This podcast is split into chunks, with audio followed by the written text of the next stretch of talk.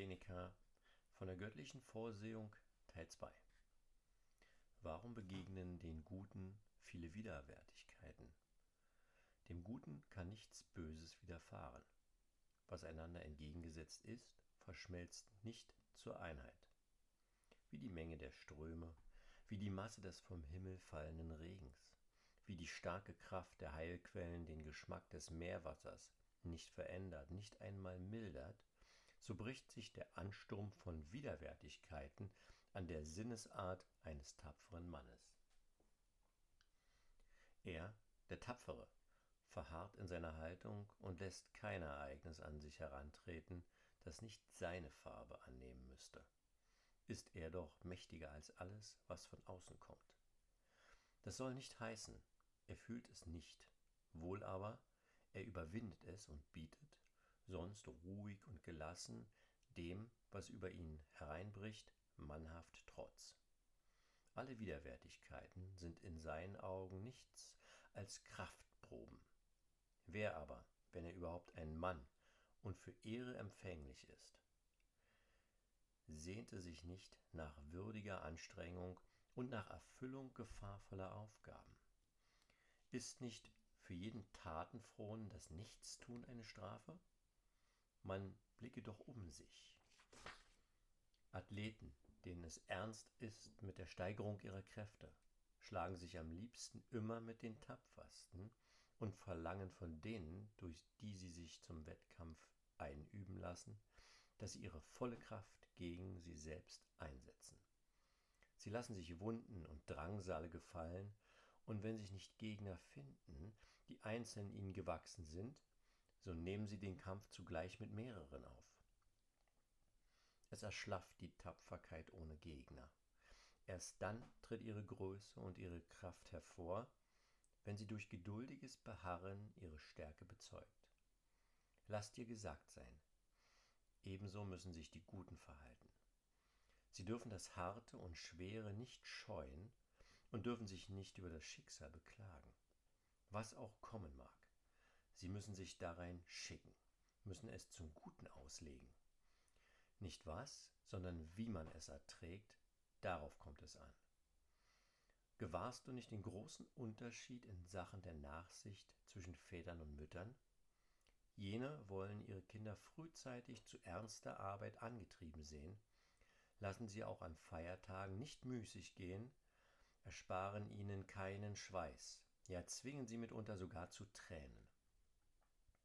Dagegen wollen die Mütter sie im Schoße hegen, sie im Schatten halten, wollen sie niemals betrübt, niemals weinend, niemals bei strenger Arbeit sehen. Gottes Gesinnung gegen die Guten ist von der väterlichen Art. Seine Liebe zeugt von Tapferkeit.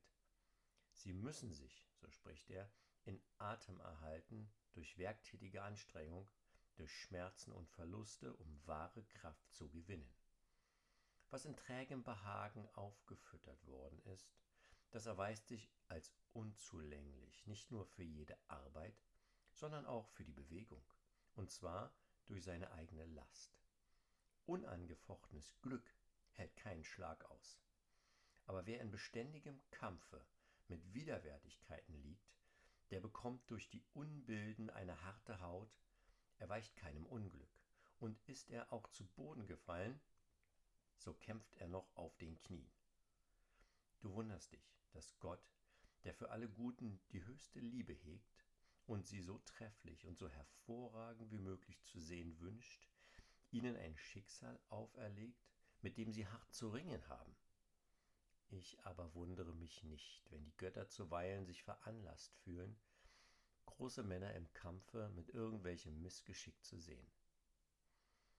Uns macht es zuweilen Vergnügen, wenn ein herzhafter Jüngling ein auf ihn losstürzendes Tier mit seinem Jagdspieße auffängt, wenn er, ohne seine Fassung zu verlieren, dem Ansturm eines Löwen standhält, und das Schauspiel ist umso erfreulicher, je edler derjenige ist, der es uns bietet.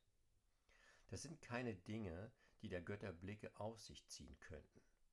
Es ist ein Kinderspiel in ihren Augen und kurzweil menschlichen Leichtsinns dagegen ein anderes Schauspiel würdig, den Blick des ernst über seinem Werke wachenden Gottes auf sich zu lenken, schaue ein Kampfespaar, würdig des Gottes, einen tapferen Mann im Kampfe mit einem widrigen Schicksale, zumal wenn er es selbst herausgefordert hat.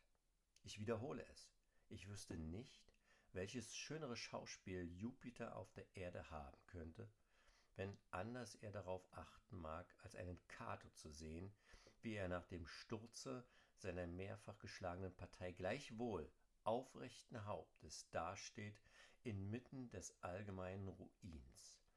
Mag auch, so spricht er, alles der Gewalt des einen anheimfallen.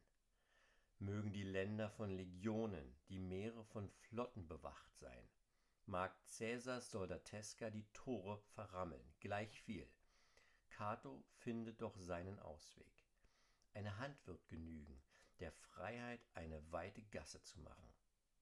Dies Schwert, auch im Bürgerkriege rein und schuldlos erhalten, wird endlich einen guten und herrlichen Dienst leisten.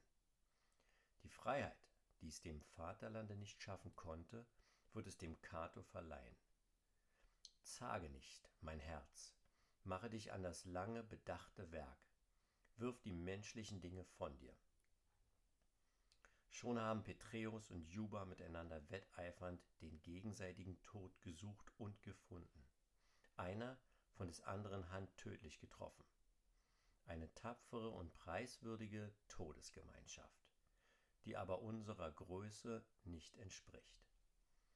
Für einen Cato ist es ebenso schimpflich, von einem anderen den Tod zu erbitten, als das Leben. Kein Zweifel.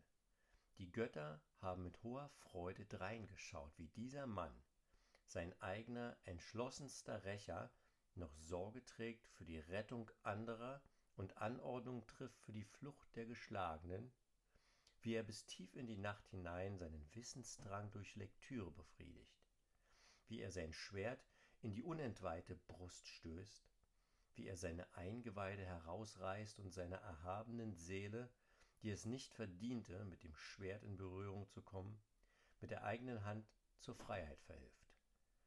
Das erklärt sich wohl auch die Tatsache, dass der verwundene Stoß sein Ziel nicht sicher erreichte.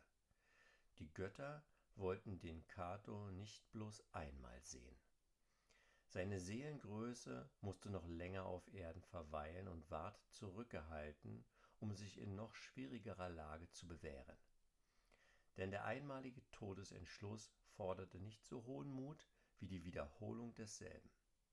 Warum sollten die Götter sich nicht des Anblickes erfreuen, wie ihr Zögling auf eine so herrliche und denkwürdige Weise abtritt? Der Tod gibt denen die volle Weihe, deren Ende auch diejenigen preisen, die es fürchten.